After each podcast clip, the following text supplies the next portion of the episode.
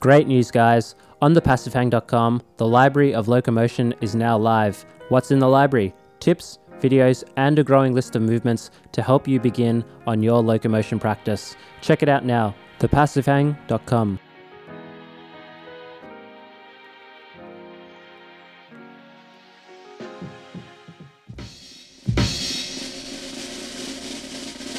Thanks everyone for joining once again to another episode of the Passive Hang.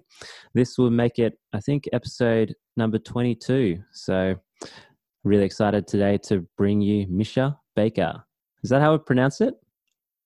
Well, you can't really pronounce it in the way I would pronounce it in Swedish. Um, so, and I actually had a discussion with with uh, with my colleagues this week. Like, how would you pronounce it in English? Because I don't even know how I pronounce my my last name. But uh, so, yeah. how, how do how does your family pronounce your last name? So in Swedish, I would say Micha Backer. Uh, so it's uh, yeah, but in English, I guess I would say Micha Micha Baker, Micha Backer. I don't know. I don't know. don't worry as a guy who comes with a name that is quite hard to pronounce, I, I, feel your yeah. pain. yeah. But um, yeah, just making a warm welcome. Wel- welcome to the show, and um, yeah, me. I guess just to kick it off, you know, how do you describe what you, yeah, what you generally do, what you teach? Uh, it it kind of depends on who I'm talking to. Uh, because the, the the term movement is so broad and so vague and people don't really have any frame of reference for that. Hmm. so usually i i just say i do some sort of strength and flexibility with some party tricks to it. And, and yeah that's basically it. And for those who haven't gone onto your profile i think you know you've got a whole range of party tricks. You know i see like you know middle splits front splits pancake yeah, the helix squat. I do want to ask you about that a bit later. So, I mean, yeah. It, eh, so, what do you identify yourself normally with, like that you are doing like a movement practice, or you know, do you not sort of label yourself with that either? I used to, uh, but I feel like I'm right now. I've, I've taken some a, a couple of steps away from that. Um, I I actually don't know. I, I would just say I, I move because, uh, to be honest, most of my training is uh, basically I know if I stop training, my my body will just disintegrate into uh, pain and misery. So I need to do something, uh, but I don't really need more resources for my everyday life.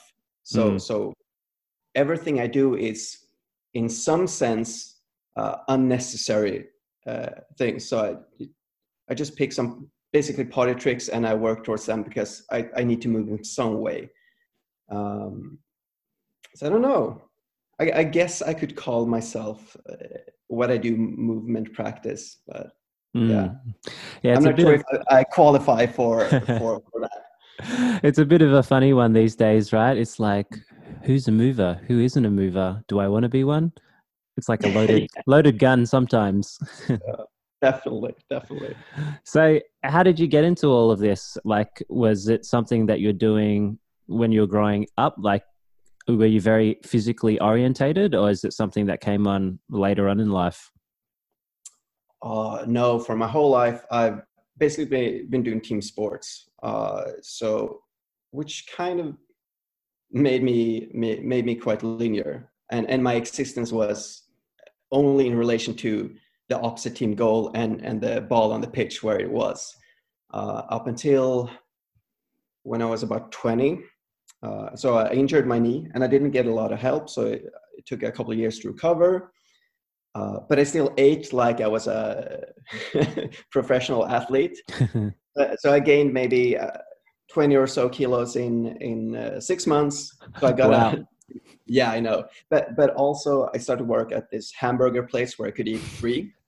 So uh, yeah, that that kind of helped with with that process. Uh, so uh, to make a long story short, I got a gym membership. Spent a couple of years with some low quality bro training, then some high quality bro training, and then some powerlifting, weightlifting, dabble into CrossFit, which kind of introduced gymnastics to me mm. and flexibility and the last piece of the puzzle was I have uh, several friends that are dancers, and I've always been in awe of them, but I've I've always been too scared to to dive into the deep end of the pool. Hmm. Uh, but then I saw this guy on Instagram.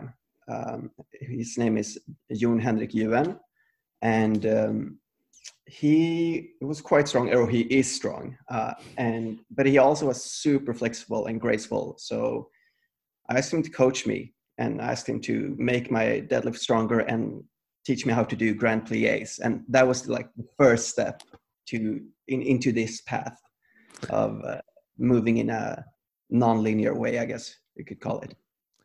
I love this request of like you went to a dancer to not only like learn about these grand plies, but also to deadlift like a lot. Normally that doesn't sort of gel, you know, when you think about, okay, I'm going to go to this dancing coach for, for training. So yeah, did he have like quite a unique approach? Uh, in, in, I guess for, for the, the person I was back then is it was totally unique. Now I see that it's not that unique although I would still regard him as one of the the best out there and, and most influential out there, at least for me and in what he does. But it was just a combination. I, I still needed my safety blanket holding the barbell because hmm. that was my comfort zone. And then he could throw in some arabesques and grand pliés and some floor work. And, and I was like, okay, it's not too far away. uh, the barbell is just like 10 steps away. You can always go back. So and were you also like teaching this stuff at the time, or were you just studying it?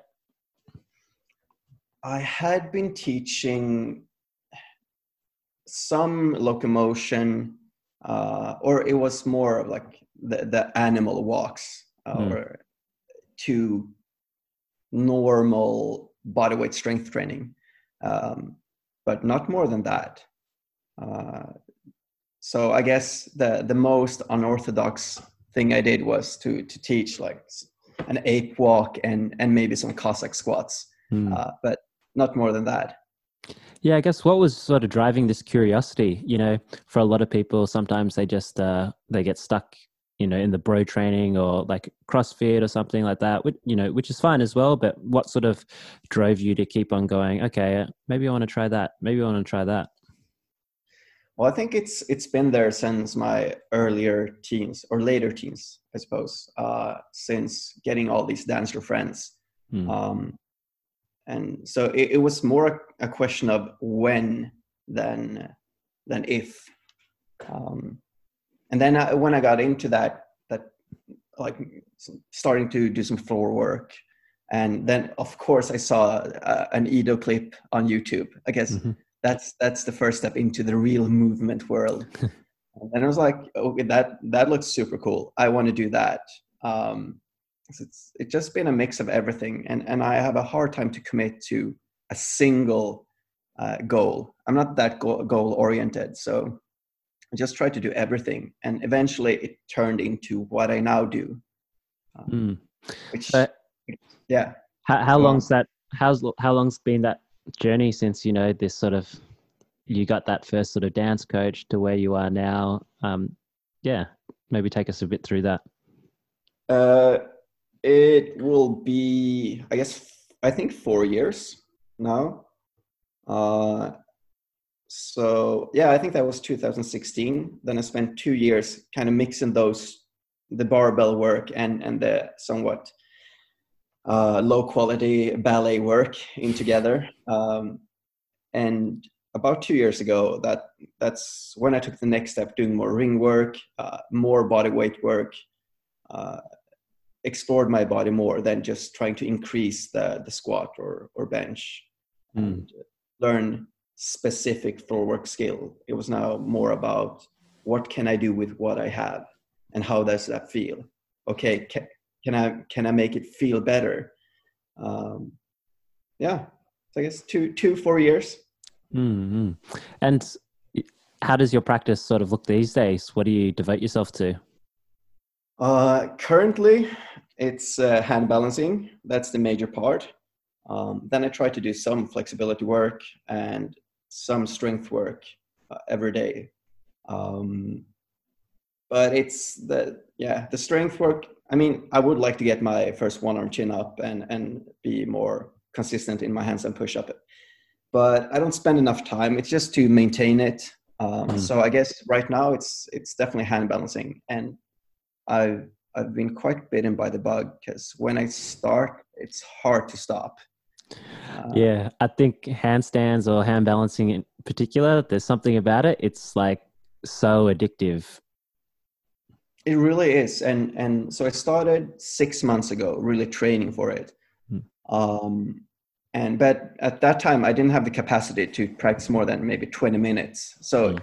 It naturally just I stopped at 20 minutes. Now I have the capacity to do, I'd say, good quality work for maybe 45 minutes and enough quality work for an hour more at least.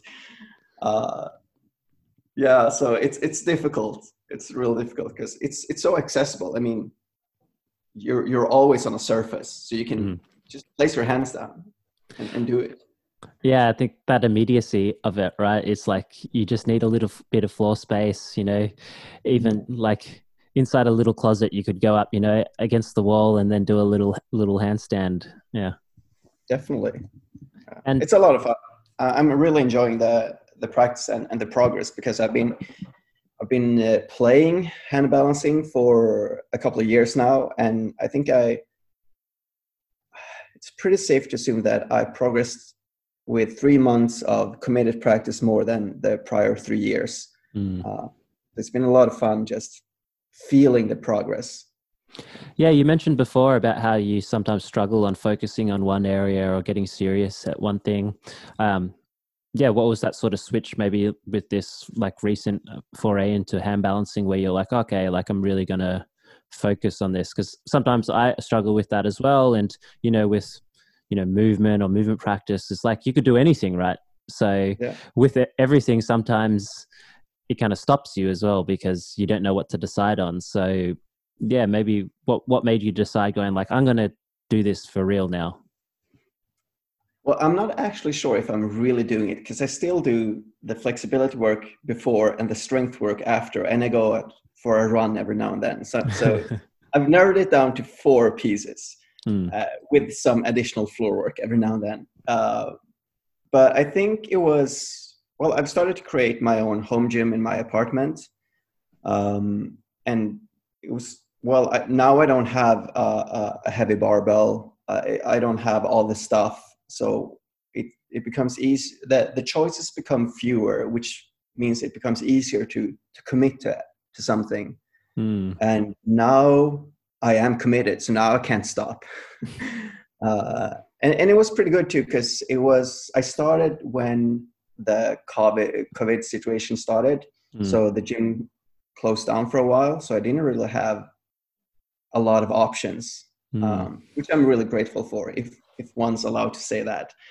Um, yeah, sounds like you adapted well. Like you know, sometimes when I think for a lot of people, when the gym closed down and there's suddenly like this mad scramble to be like, oh, you know, how can I make the home gym in my place, or like, what am I going to have to sacrifice? But I like maybe this forced you to really shift and actually become more clear on something that you wanted to work on. Yeah yeah and but uh, it was like for me it was an easy transition because i haven't known a day where i haven't been physically active because so it, it would be to not do any deliberate practice in a day even if it's just 10 minutes it would feel like not brushing my teeth or not wearing clothes to work so i knew i had to do something so it's just about choosing what to do and with so few options it, it's not that hard. It wasn't for me. So mm. the shift for me wasn't that hard. So because I can imagine for some people it, was a struggle, but mm. it mm-hmm. really wasn't for me. And with your like programming right now for yourself, like are you led by somebody or do you do you do your own programming?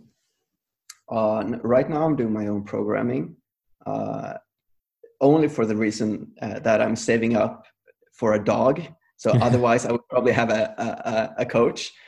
Uh, but yeah, I, I I'm also surrounded by a lot of great people and great coaches. So it's mm-hmm. really easy for me to to get advices about what to do.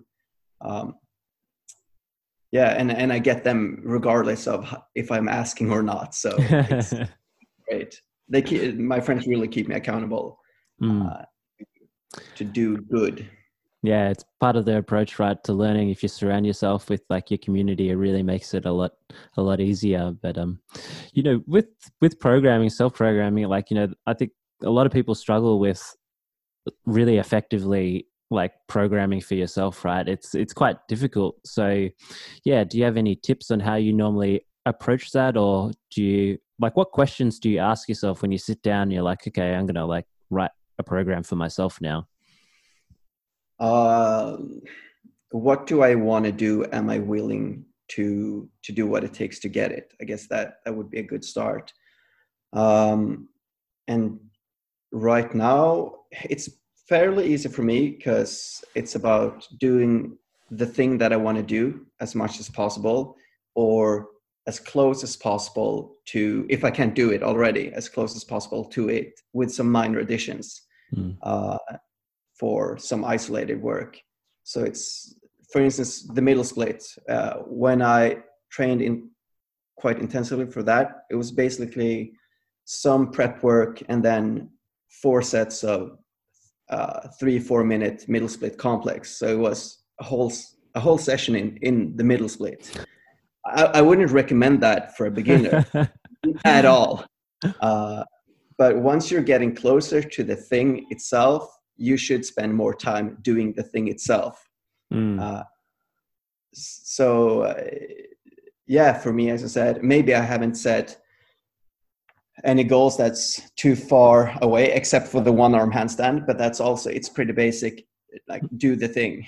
Mm-hmm. handstand more. Try to shift your weight. Handstand even more. Try, and, and that's basically it until one arm just floats off. I really believe that a lot of coaches and a lot of people just make it too hard for themselves. Mm. it's yeah they start with all the isolated work instead of back constructing from where they want to be. Uh, it's also more fun to al- always do the thing itself or the thing that's closest to the thing. Mm. Yeah, there's a there's that directness, right? Like if you really want to learn it, just like try and really just do it rather than doing some sort of abstract of of the thing like uh, recently i was talking with somebody else as well like you know nowadays there's like drills for drills for everything, right? Like you can do this, do this, um, especially with handstand, and then, but normally it's just like just spending time on your hands is probably going to get you the handstand. Yeah, and even, even oh yeah, let's continue with the middle split. You you could basically horse stance your way into a middle split. It wouldn't be the most effective uh, program, but it would be quite effective. However, most people would probably not do it because it would be quite boring only doing one thing mm. and you hmm. wouldn't really feel uh, or see the progress in the same way uh, but you could do it that simple mm. uh, but since we are actual human beings with feelings you, you probably shouldn't yeah so how do you accommodate for that say when you're programming for others right because sometimes it is just like just stick with it be consistent just keep on doing the thing versus it's cool or nice, you know, when you receive new movements as well, right? You're like, oh, something new. So, how do you normally explain that challenge to your students? That's a difficult one because you you really have to take into account the personality of the person. If you are if you're able to spend a lot of time over a longer period of time doing quote unquote the most effective thing uh, I would recommend that. But some people, you just like after four weeks, they need something new to keep the spark up. Mm. Uh, so I try to explain like this is how uh, I think it is. Uh, but yeah, I mean, you got to switch it up. And most people aren't really at that level where they need, or the best thing for them to do is spend 80% of the time in the position. So, and so the isolated work is, is easier to to change up. Um, mm. But it's it's difficult, and and I question myself a lot regarding this question. Like, I, I I would like for for their progress for them to keep doing this thing, but I know I could do it but I also know I'm I enjoy uh, other aspects of this, uh, I guess, boring stuff. Uh, mm. So I actually enjoy the sensations and not only, uh, and and the, the the the control and tempo and and everything. So it does it doesn't have to get me deeper into a position. Mm. Uh, hmm. there's so so many other aspects to take into account, but I, I will definitely not require that of of everyone because it takes a lot of mental focus. Yeah, it's almost like you're taking this more human approach, right? Of going, um, yeah, maybe just doing this that thing consistently over eight months might just be the best way to get there. But maybe if you gave that to somebody four months in, they would just give up, or they would just be like, "Yeah, I, I don't want to do this anymore." But if you were to change it up, even if it took longer in the uh, longer to get there, but they kept on going, that might be the better approach. I, I definitely. I mean, I really try to get everyone I meet to spend more attention to the experience and the sensations. Mm-hmm. But it's, I mean, that's something you need to progress in as well how to interpret everything and how to actually direct your attention to these specific spots in your in, in your body so you can make i suppose better decisions mm. or or higher cal- calculated better calculated guesses mm. and how do you overcome the challenge of like coaching online where you're not with that person all the time when you try and get them to eh, to bring that focus to particular things or or start bringing you know more conscious awareness as you're saying like to certain certain points? Do you have like do you do you tell them to do that? Or yeah w- what do you say? Uh, definitely. Uh, but i thought the transition uh, to online coaching would be difficult uh, but it's actually not because most people that come to me for help are at, they're either coaches themselves or they're people who have a dedicated practice. So they train a lot and they can text me or send videos to me any day of the week. Uh, so it's a highly interactive process which makes it a lot easier not perfect. There's obviously it would be easier to spend every day with them but i don't mm. want to do that uh, i have my own life and it's not that important to me uh, but yeah so it's just a highly interactive constant dialogue of, of small changes and I, I, the most difficult thing for me as a coach is to to decide to that they're ready to hear this piece of information so it doesn't mm-hmm. take away from anything else because uh, i mean it, especially when it comes to hand balancing like a single cue could fuck up your whole session because now you're only thinking of your i don't know external rotation of the shoulder and you've lost the balance now you're not even balancing mm. so it's it's difficult and i'm definitely not always right in this but it's it's an ongoing process for me as well and and I, I try to get better at it. Um, and and I think I am. I hope so, at least. I like that. It's almost yeah, like there's that step where you can you can give over information, and then it's like too much, and then it just takes away from them learning the thing or or or, or doing it themselves. Yeah. Uh, yeah, I think that it's one of the most common mistakes that trainers do uh, mm. for several reasons always with good intention. Almost always i guess. Don't do it for the ego. Look look how much i can about this subject. Um, yeah but having a lot of coaches come to me for advice it's it really makes me up my game because they they have a lot of information of themselves. They can ask tough questions to me. So i need to be able to answer those questions or at least have an answer to those if I'm right or wrong, I, I don't know. Uh, mm. But I should have an answer to why I've asked them to do this in that way always. Because uh, they are spending a lot of money and time and mental focus. Mm. So I need to spend equally amount of at least mental focus and, and energy on them. And yeah, what are, what are people normally coming to you for? Um, you know, are they coming for like the flexibility sort of stuff, or what are they asking for normally? This is actually quite fun because I've I've noticed uh, a trend. So it's what I post on my Instagram about my own practice. So when I did Mm-hmm. a lot of ring stuff, uh, like nine out of ten was was can you teach me a muscle up? And, and then I started posting more uh, of my flexibility work, and then it was can you help me with the splits? Uh, yeah, sure. And and now it's been more hand balancing. So now now I get a lot of beginner hand balancers that just Mhm. wants to learn how to stand for 10, 15, 30 seconds. Uh, so I I guess if I started to jump, they would start jumping practice. I know. Uh, yeah, for for some reason, a lot of people tend to tend to put a lot of trust in me. Uh, so Yeah. I, I'm trying to do the best I can with that, which also means that I have to know my limits. Mm, Um, that that's a tough one to to say no to Mm. people because even though you want to do it for your own sake, because you want to practice teaching stuff, because that will make you a better teacher mm. but it wouldn't be fair to that person. So that's that's tough because that happens too.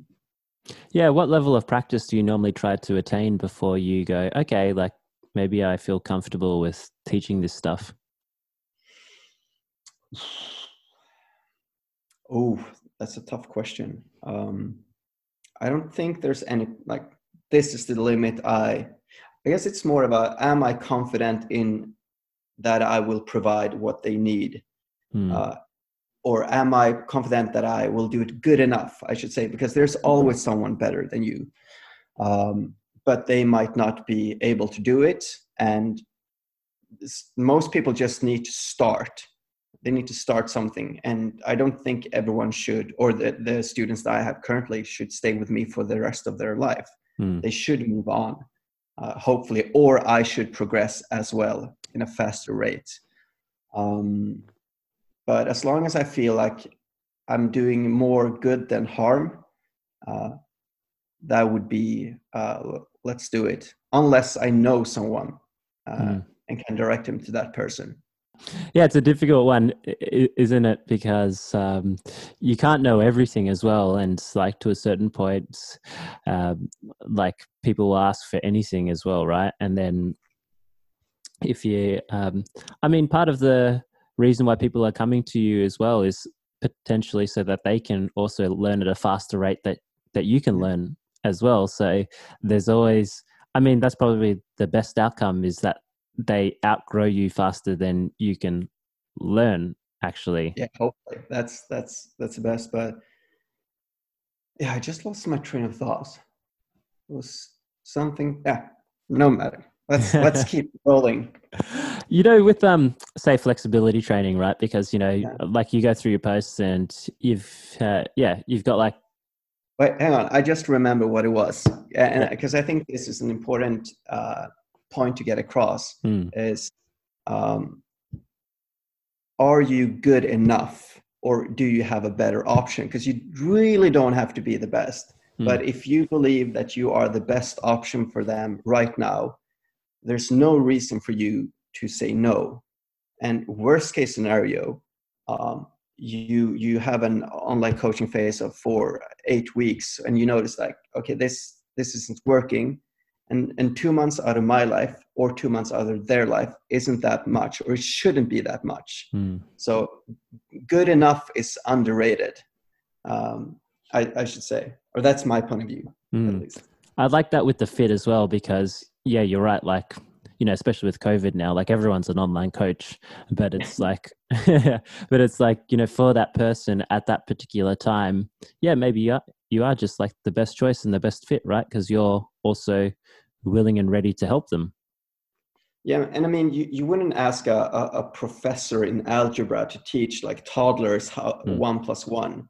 Uh, so yeah, you, you need to find that match. It Hmm. might not be perfect, but it might be the best option, and and that's still pretty fucking good. Hmm. So yeah, maybe taking it to like flexibility training, right? Because you know, I've seen you post some like pretty cool stuff around, you know, how to get head to toe, pancake, splits, bridge. You know, these are all pretty common um, I guess flexibility goals now the, these days. Um, yeah.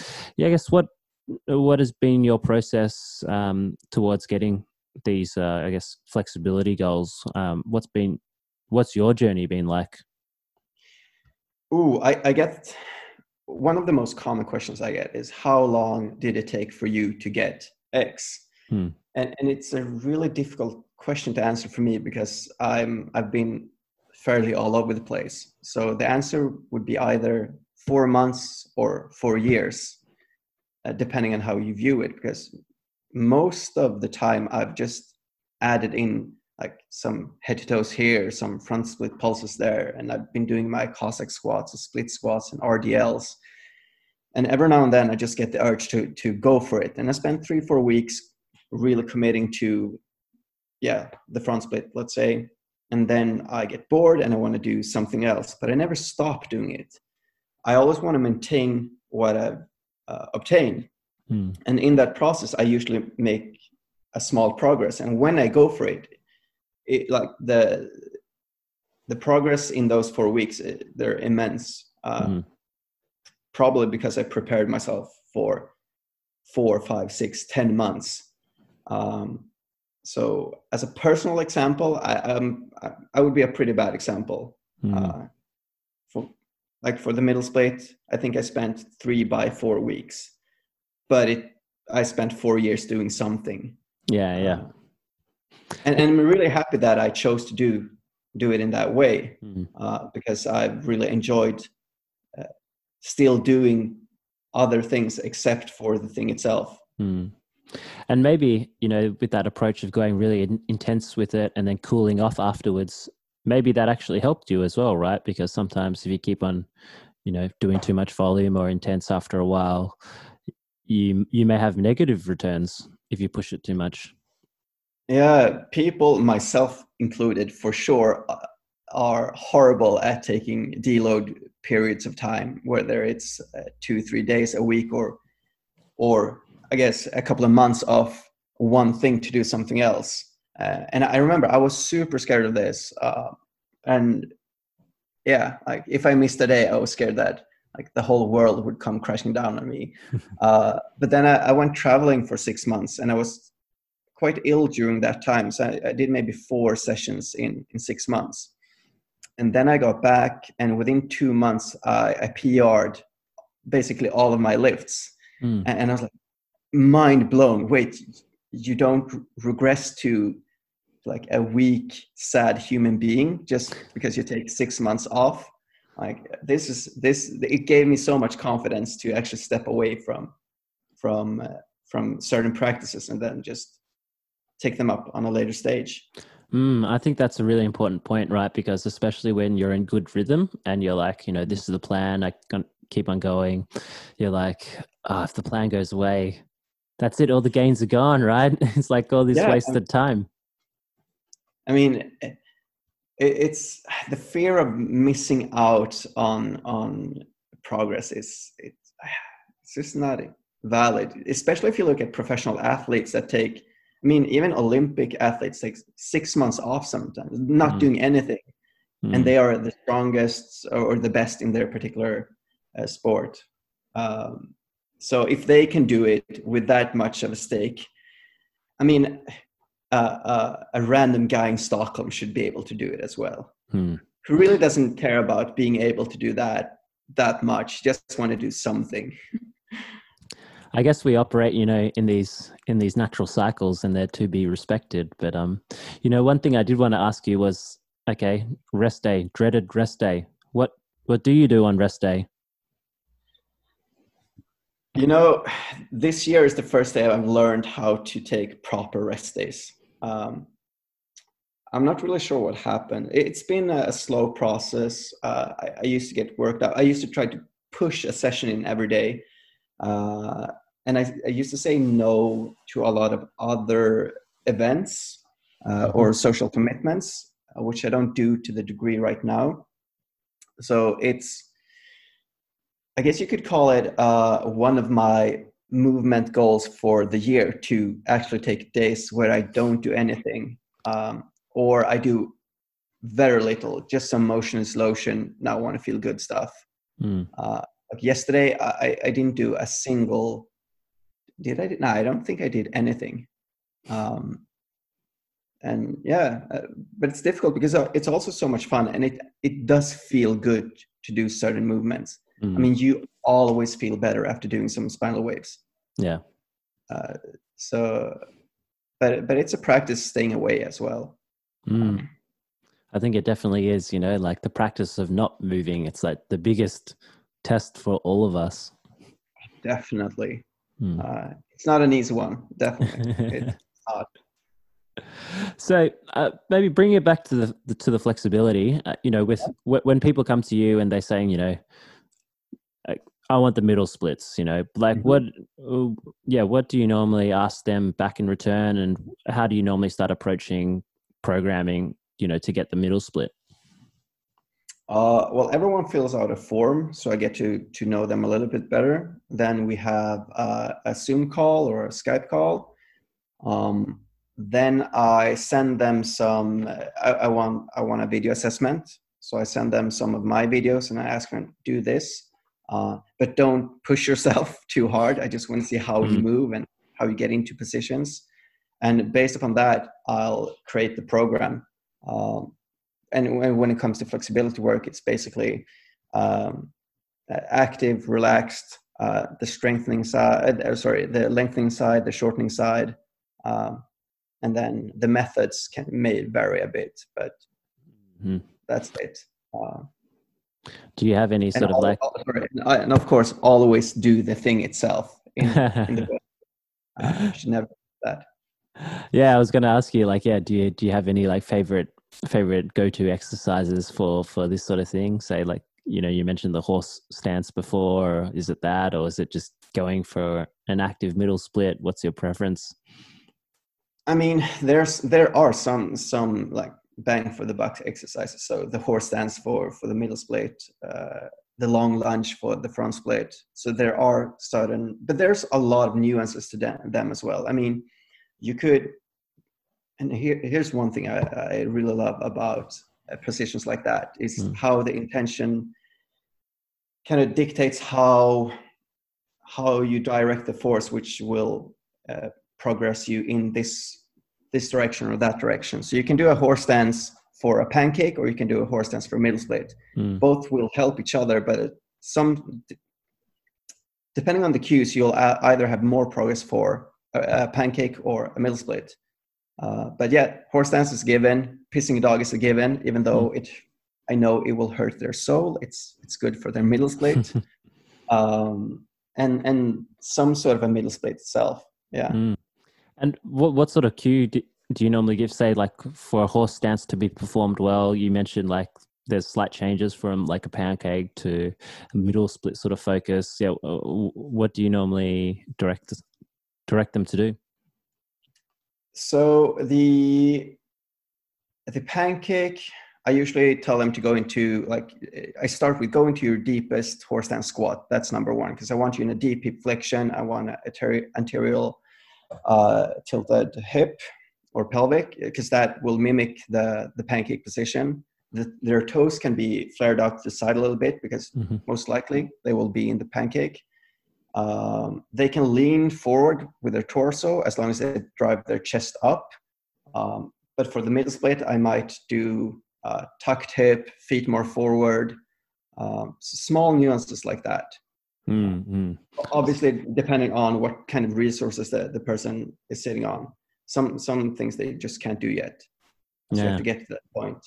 But smaller adjustments like that make makes a whole difference. Yeah, I think that was my experience as well with you know um, getting guidance from somebody as well. You you get introduced to this movement and you're like, oh, I know this movement, and then the way they teach it or the way- they cue it, then you're like, you know, it's like this light bulb moment that goes off with you, and you're like, oh, that that's what I should be doing. Yeah, especially if you have the frame of reference for the sensations, because because Mm. if you do the horse for, for example, uh, with a tilted hip, um, you'll feel the hip flexors a lot, and you'll feel that from the way you've been doing your pancake reaches, for example. Uh, so you can connect the dots and like okay now i'm doing it right for this specific reason mm. so it's like once you build up that basics for awareness of those certain positions and which, like those muscles when they fire up then mm-hmm. even if you're doing it in another sort of position you're like oh okay like i can see how the transferability is now going to jump across to that yeah i mean that's that's another common uh, thing i see in, in this industry is that that everyone's focusing on the differences between stuff but when i think we should rather focus on the similarities so how much alike is this exercise or position to this exercise or position mm. because that will depend on how how transferable it is and mm. those small adjustments is what makes the difference mm. i mean hmm. if you would be if you wanted if you came to me for a pancake and you were like stiff as hell I would, like a jefferson curl might be the closest thing to to your pancake the, the only thing that will basically be a difference uh, in the positions is that you're you will be spreading your legs a little bit and then you would sit down. Then then it's the same thing. Mm. so how yeah how similar is it to the thing itself? Mm, I, I like that. I like that. And then that sort of broadens your range of tools as well and your understanding to then go okay like i can use this for this. Can use this for this. Yeah. You know you talked a little bit about party tricks before as well. Like, what would your most, uh, I guess, prized party trick be in your arsenal? Um, it, it depends uh, on the context because a helix squat will be pretty impressive for for the movement community, but mm. it does that's shit for a normal person. They're like, you just sit down. You know? uh, so it kind of depends. For them, like a straight handstand is far more impressive. so you, you kind of have to know your crowd to be able to to get the cheer. That's a really good point. I never thought of it that way. That uh, you'd probably bust your ass to get this like helix squat that you finally like, you know, it's something that you could just do in front of it and yeah. anyone, and they just go, "Oh, what is that?" I mean, the the dragon squat uh, works on pretty much everyone, mm. so hmm. so that's a good go to. Yeah, with with the helix squat, I, I find this like a really interesting sort of movement. Yeah, like how how did you build up the strength to perform that? Because I see, you know, with the hips, you need such great rotational capacity. Like, um, uh, what was it like for you to learn this? uh, I, I actually just tried it one day and I did. uh, but I, would say so. I, I I did. I mean obviously I, I had done a, quite a lot of hip mobility stuff, but the, the thing that I, I really, uh, I think made me able to do it was the understanding of, of how, of basically, well, let's bring it back to handstands, center of mass over base of support. Hmm. So how do I use my upper body to, to do this movement as smooth as possible? And, and when I do it, it looks a little bit fancy because I wave my arms and I rotate my upper body, but it, it does have a purpose because mm. my knees are going one direction. So I want my arms going the other direction. Mm. Depending on how mobile I am in my hip, I will either have to lean less or more with my upper body. So that was the thing that made me, oh, okay, now I can do it because I know how to use my upper body to, to maintain uh, an efficient movement.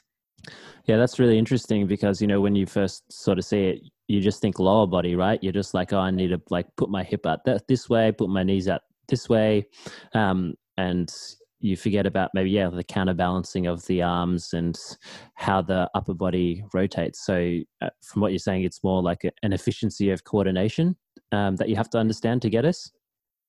Yeah, like the the helix in itself is quite useless, I would say, uh, as, as, an, as an exercise to build anything. Uh, but it's, it's incredibly valuable uh, how to learn how to counterbalance and how to mm. understand body positioning. Um, I, I, I, have used it once or twice with some, some clients because um, it's, I wouldn't say it's a risky uh, move uh, unless I make it risky for them, but it's, mm. there are better ways to to teach that. Um, mm. Basically, uh, standing on one leg, reaching one leg out to the side, and then you just well, hey, why don't you use your arms and they always reach further to the side because now they reach with their arms to the other side and boom now they now they understand that they the, the body is a unit and mm. this and i love talking about this concept because one of the things that i see is that people always want more and more. They want more strength and more flexibility. They want more resources but but they can't even drive their own car right now. Hmm. so so learning how to use what you already have is equally important. Um, but i think most people forget that. They they think that the reason they can't do this thing is because they don't have enough of something Hmm. And, and from my experience, people have a lot more than they think. And it could be a simple cue or a simple concept to understand. And hmm. all of a sudden, they unlock this whole new world. In, in a single session, I mean, it's, it's a, at least worth trying. Yeah, what do you see as um, you know certain concepts that are poorly understood. Like like you said like a lot of people just seek okay I, w- I want to be stronger or, or I want to be more mobile. You know outside of these sort of at- attributes what do you normally find that you have to go through with your students? Well that's a basic one just your body in the realm of physics uh, like counterbalance. Um, then then one concept is the the concept of moving through space. So if there are no space to move uh, through, you won't be able to do it. So you actually need to create space in order to be able to move through that space. And that's a ring muscle up is a great example of that, the transition. So have you created enough space for you to move through that space? Mm. Uh, and, and floor work as well. I mean, uh, if you position, like do a simple shoulder roll, if you lean your head the wrong way, you, you probably won't roll over that shoulder because your head is in the way. Mm. So the concept of yeah, creating space mm. is is valuable too.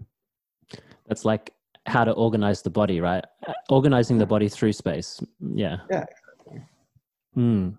And as I said, it's at least worth trying because you'll notice straight away if the person takes away this limitation if they can do it or not and if they can't well now we can start working on attaining more resources Mm, mm.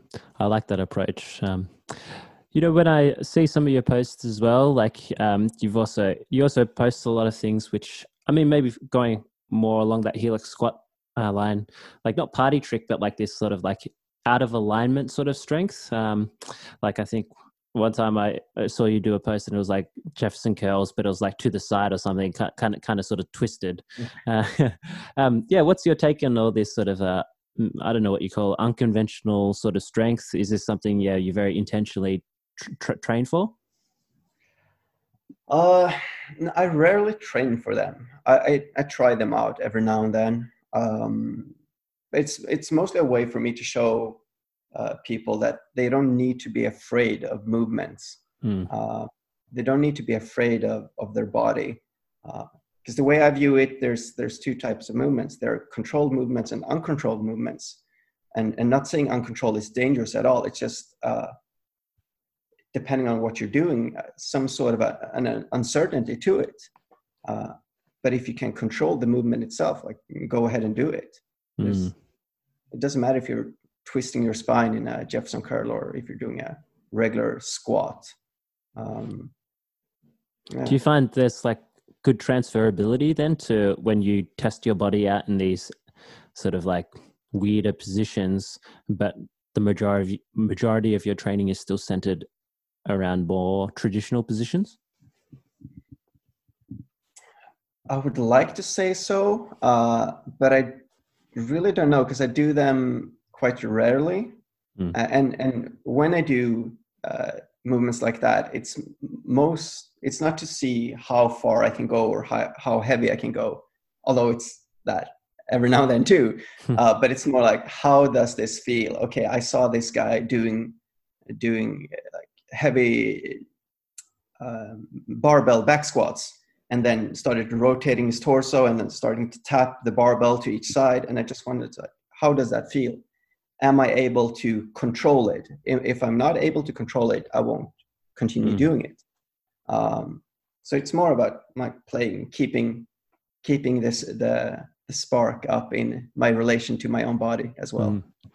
Yeah, I like this experimentation, especially with like weights. Um, I feel myself like I'm quite confident in experimenting with weirder positions if it's just like body weight or I'm like contorted in a certain position. But when it's like really loaded in such a way, such as that uh, that squat where you, I don't know what you're doing, but you're kind of levering to the side, right, and touching the the barbell to to the floor. Yeah, for some reason that that that kind of scares me a little bit. But I, I think it's because we make a distinction between body weight and, and weighted work. Well, while the body doesn't know uh, exercises, sets or reps, it knows tension and position. Mm. And, and tension, like you, you can do body weight work that has a far more tension than than barbell work.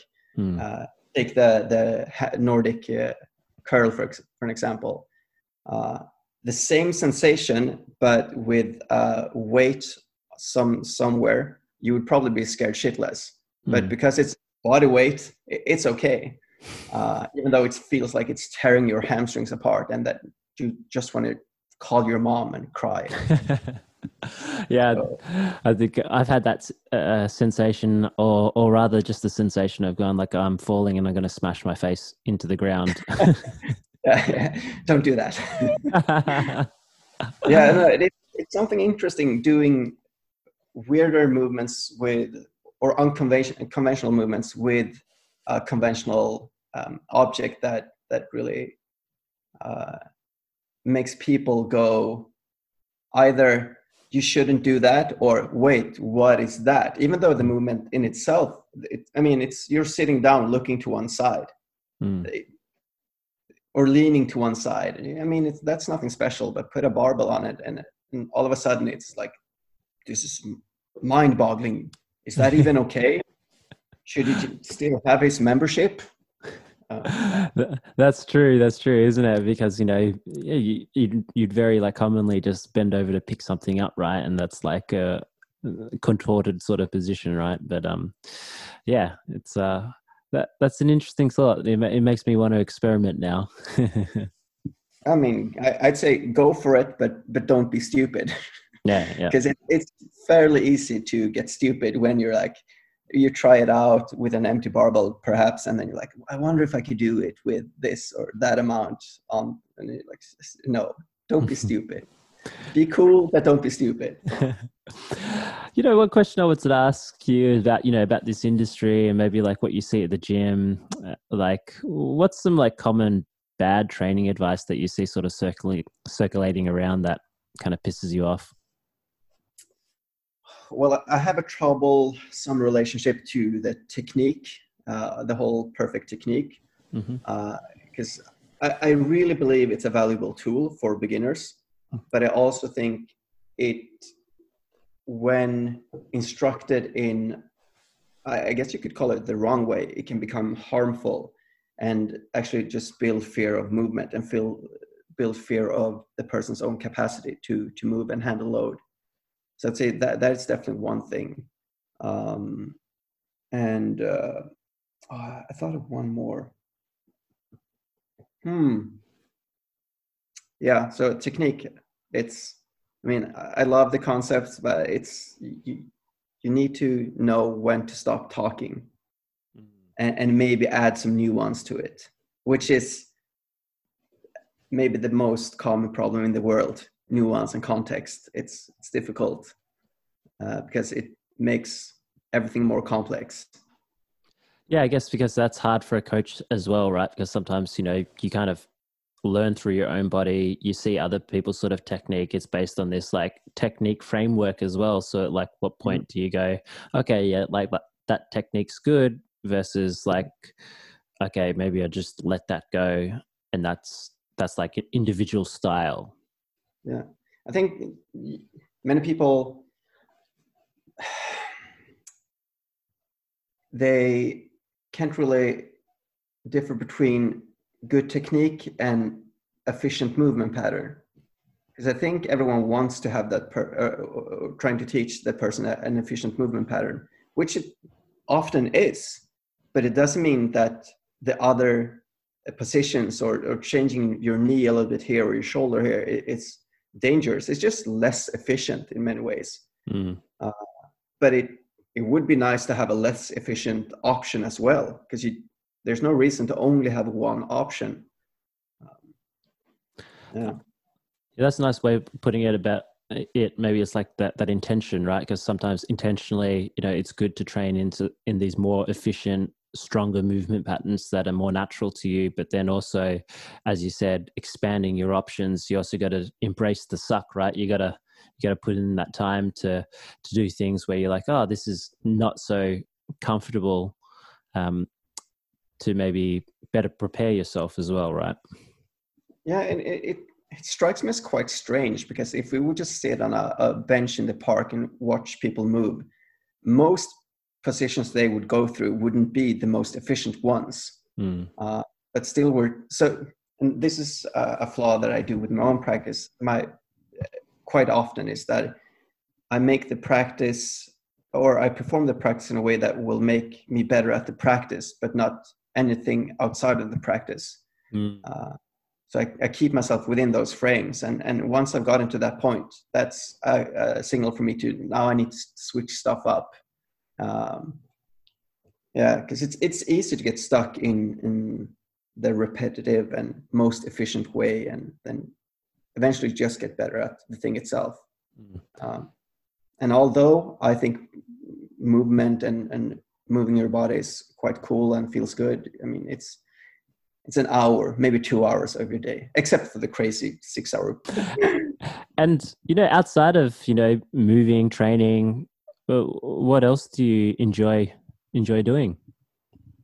Um, I enjoy walking. I, I love just walking, and I live close to two lakes and a lot of woods and, and green areas. So just walking, sitting by the lake, reading a a good fantasy book. Um, then I don't do that much else right now. It's a lot of work. Uh, then my movement practice, hang out with my friends every now and then, and just try to enjoy the the time I have here.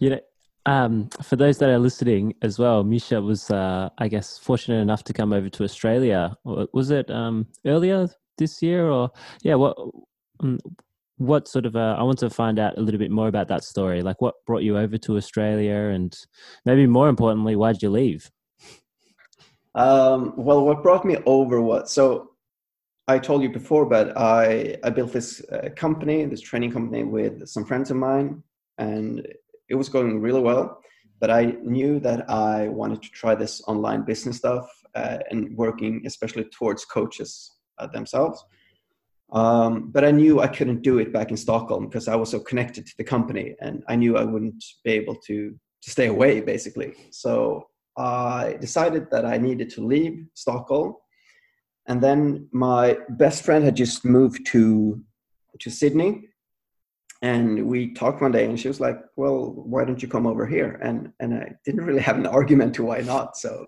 so I went over because I had nothing better to do.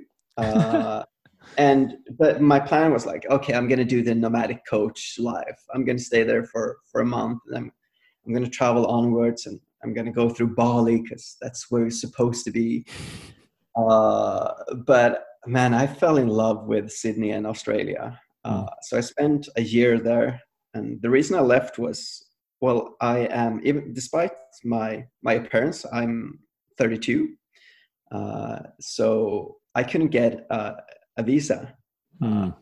except if I started to study. So I, I looked into the options for for studying, uh, but I wasn't really sure. So I thought to myself, well, I'll go home, see how I feel, if I want to go back, if it's worth it.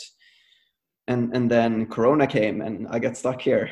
so yeah. yeah. we're all stuck here inside our inside our homes. So uh, never mind about that. You could be in Sydney or, or Stockholm. I think it'll be the same experience.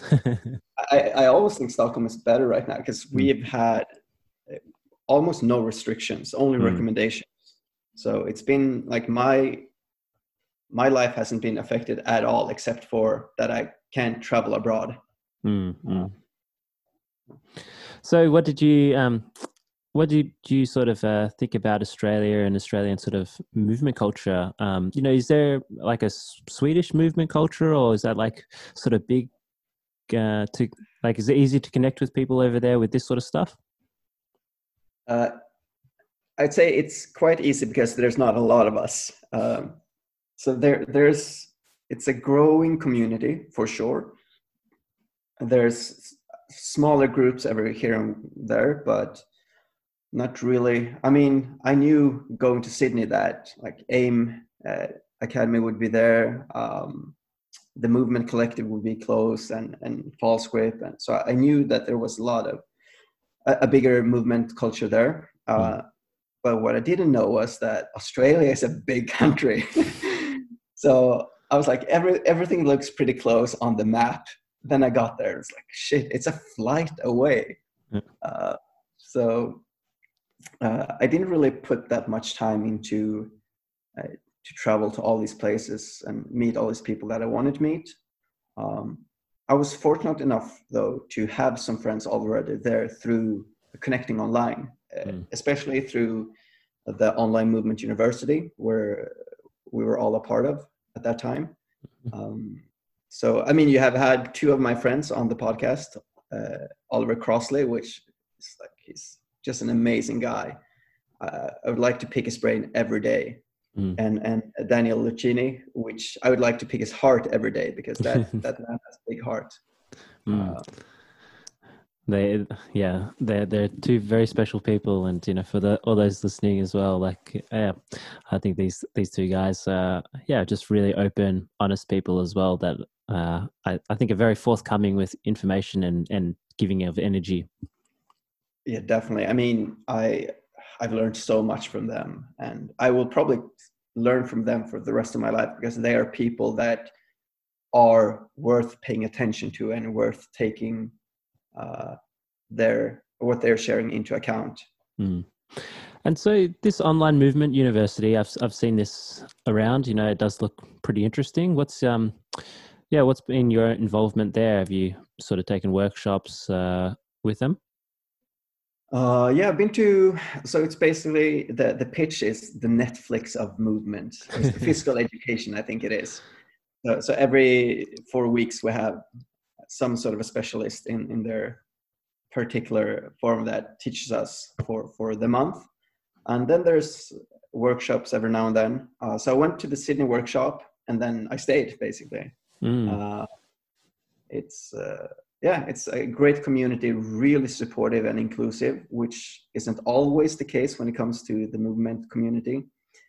Uh, and yeah, it's highly interactive if you wish, or you can just sit back in a corner and just take part of all the good conversations and lessons that are provided in that that forum. Yeah, I think one of the good things through getting into you know this particular niche or culture, whatever you want to call it, is um, yeah, for some reason maybe it's because like through Instagram as well. Now you got this direct message function, but it's quite, it's really like this great way to connect with people uh, as well. Like you know, online movement um, university or whoever, it seems to be yeah something going on where I think like part of what I enjoy as well is this connection where like you can just reach out and then you bond over yeah just doing handstands or something crazy like that. I mean most of my closest friends i've gotten from connecting online and and when it comes to the knowledge aspect of it uh, i meet a lot of trainers here in stockholm that mm. or a lot but i meet people who are like where did where did you learn all of this where did you go to school and I'm like 90% of what I've learned is from people I've connected with. Mm. Uh, so, so if you're listening to this and you want to learn more, uh, connect with people. People have, there's so much good information out there. And most people are really willing to share it because it always feels good to, to, to share what you know, um, to actually put that into use. So yeah, connect with people. Don't mm. be afraid. and you know, if, if, there was one person that you could really connect with that you haven't connected with before, like who would that be? I, well, I'm gonna go Aussie right here, and I'm gonna say Rod Cooper. He seems uh, like uh, like just the best human being, super cool guy. Uh, I, I would want to say awesome hair, but he just got a haircut. So yeah, but that that will probably be the one. It, it, just feels like a person that you feel good around that and that wants to uh, wants the best for you. Mm-hmm. So definitely, I go to the Movement Collective in Newcastle one day. yeah, yeah, I've been there myself, and I can say it's a it's a very special energy. It's like a really awesome facility. It's a lot of fun.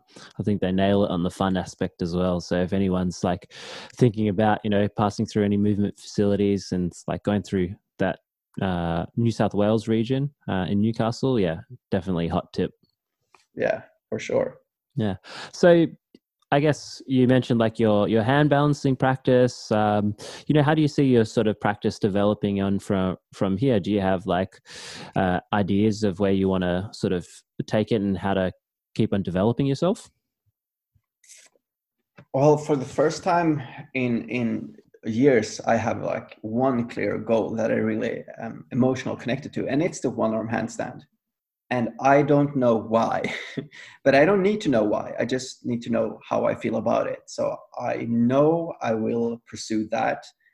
Um, and from my understanding, it will take a lot of time and a lot of practice. So spending time on a practice will not be uh, the difficult part. It will probably be taking rest days of that. Um, I guess that's it. I mean, just try to maintain my strength, uh, mm. maintain my my conditioning, uh, and keep my eye open for new party tricks to test and to try. Uh, that's basically it. Right now, I'm I'm pretty narrowed down on what's important in mm. my practice, at least, and that's the that's the hand balancing. The rest is just a lot of fun uh, with some some uh, some games to it. And um, you mentioned before uh, before we started recording this chat as well uh, that you were you were starting this new project or this new new company. Is it? Uh, maybe yeah. Could you share a little bit more about what you have planned? Uh, yeah, so it's uh, there's two guys, two friends here in, in Stockholm. They started this uh, company called Gymnastic Fitness uh, in March, so that was bad timing. Um, so I guess we're uh, yeah and, and so what i lacked this is going back to like connecting. So what i what i've been lacking with uh, my other job uh, as coach and the online coaching is uh, spending time with people that uh, we're pulling each other forward. We're we're pushing each other to grow. Mm-hmm. um, and so I, I connected with these two guys and i asked them like what is this project? Can you tell me more and then we started talking and, and now i'm a part of it mm. um, and and it feels great to to connect with people that i feel like they can make me grow a lot and i think i can help them a lot too and i think we we don't really have the same vision for the company but that doesn't really matter right now because it's still at like stage one mm. uh, so i'm really excited about that uh, to teach them some uh, handstands and some gymnastic strength. And I'm, I'm going to try to get in because uh, they're like more towards the gymnastic way, which means quite linear, quite much body tension, pointed feet. And I'm going to mm. try to get in some, some tasks and some uh, non-linear movement patterns in there. Uh, basically, I'm going to try to convert them into uh, what the Insta world knows as well, it sounds like it will be a good, um, a lot of fun, and you know, probably much needed variety for for whoever is is attending. Um, so, you know, if I was down in, in Stockholm as well, I'd probably yeah definitely come down for a class. But um, just uh, yeah, just thinking for you know all those listeners out there, if they wanted to connect with you, send you a message, um, you know, what's the sort of best way to get into contact? Well, definitely Instagram. So it's human.mvmnt, so human movement. Um, don't really use Facebook. Don't really have anything else. I guess uh, if you really, if you really want to connect with me, you can Google my name and find my Swedish phone number. Uh, that, uh, but other than that, Instagram is definitely the best way, and I, and I tend to spend a little bit too much time there. So I'll probably answer fairly fairly quickly. Mm-mm. And so, I guess you know, for all the um, you know, really keen p- people, you know, the super stalkers, they can find that phone number. I'll I'll make sure. Yeah, to... my address is on there too, so just come knocking on the door. How did, how did that even happen? No, normally you should have some like privacy settings, that sort of thing. oh, no. Sweden is an open country. Unless you go in and change it itself, like everyone's phone number and addresses are online. Oh, uh, really? Yeah. It's birthdays. It's where you work. It's you can find a lot of stuff. Uh, um, yeah yeah definitely De- a different country indeed but um yeah thanks so much for your time today it's been a pleasure talking with you we went through yeah quite a range of topics i found it like really interesting i'm really looking forward to digging back through and then yeah re-listening to this one oh yeah. It's going to be a lot of fun too. Uh thanks for having me. It was a lot of fun. And yeah let's do it again sometime.